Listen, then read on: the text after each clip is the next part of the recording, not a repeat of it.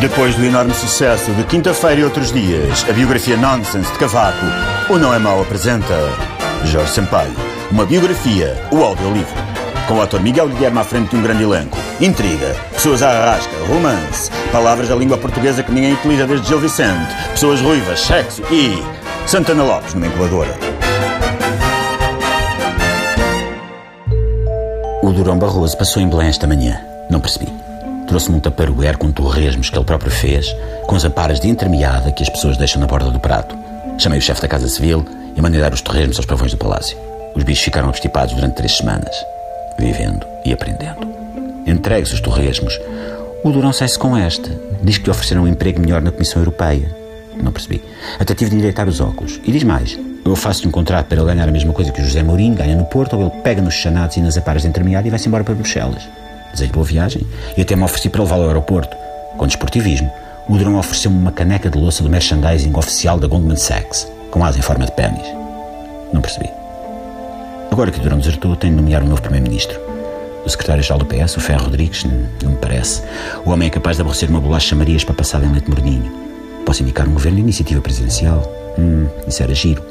Talvez o Luís Filipe Scolari ou Maria José. Ficava tudo em casa. O Santana Lopes é que não, nem pensar nunca, jamais, em tempo algum. Só se eu estivesse maluco. Nomeei Santana Lopes, seja o que Deus quiser.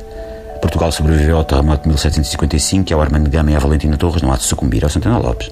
O Santana vai encher o governo de tias. Li numa revista na sala de espera do osteopata que chamam-lhes Santanetes.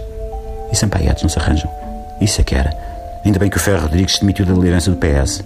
Ferro Rodrigues. Seria mal. Diz que o José Sócrates vai tomar conta daquilo. José Sócrates e as croquetes. Agora tive graça. Ah, Jorge, meu grande maluco. Vou anotar esta para daqui a uns anos para a minha biografia. Fiz mais um discurso claro e em língua acessível. Penso que os portugueses compreenderam que vivemos tempos enredosos e intangíveis numa obnubilação balbúrdica que também é heteróclita. No cerro prescortante miríficas necrofilias adstringentes, a conjunturas e as periferias de imprevisibilidade contráctil em que as congruências micóticas de basculação segmentadas geram afluências antinómicas. A efetivação tátil do âmago político na conduta da norma compele-me a impugnar o diáfano miasma institucional. Claro como água. Só que não está para se chatear é que não entende isto. Não sei quem é que se lembrou de entregar o governo ao Santana, mas bem podia ter ficado quieto. É telenovelas atrás de telenovelas. Agora o ministro Rui Gomes da Silva a querer correr com o professor Marcelo da TVI. Santana é primeiro-ministro. O Rui Gomes da Silva é ministro do voo e javanho.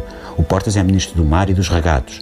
O José Luís Arnaud é ministro de 20 coisas ao mesmo tempo quando nem sequer tem discernimento e coordenação motora para conseguir levantar e baixar uma bandeirinha na passagem de nível. Oh, valha-me Deus. O meu irmão Daniel é psiquiatra, mas eu é que ando numa lufa-lufa a recitar placebos a pessoas que deviam estar na consulta externa do Miguel Bombarda. Mas enfim, pior do que isto não pode ficar. O Santana diz que o governo dele é como um bebê numa incubadora e que os irmãos mais velhos, em vez de darem miminhos, vão à incubadora e arreio-lhe porrada de meia-noite naquela mimosa tromba neonatal. Eu, eu cá não percebi. Jorge Sampaio, uma biografia, o audiolivro, intriga, romance, palavras da língua portuguesa que ninguém utiliza desde o Cromagnon, pessoas ruivas, sexo, metáforas de fim do recorde de Santana Lopes e Jorge Sampaio, a obnubilar a transcendência da heterodoxia inane.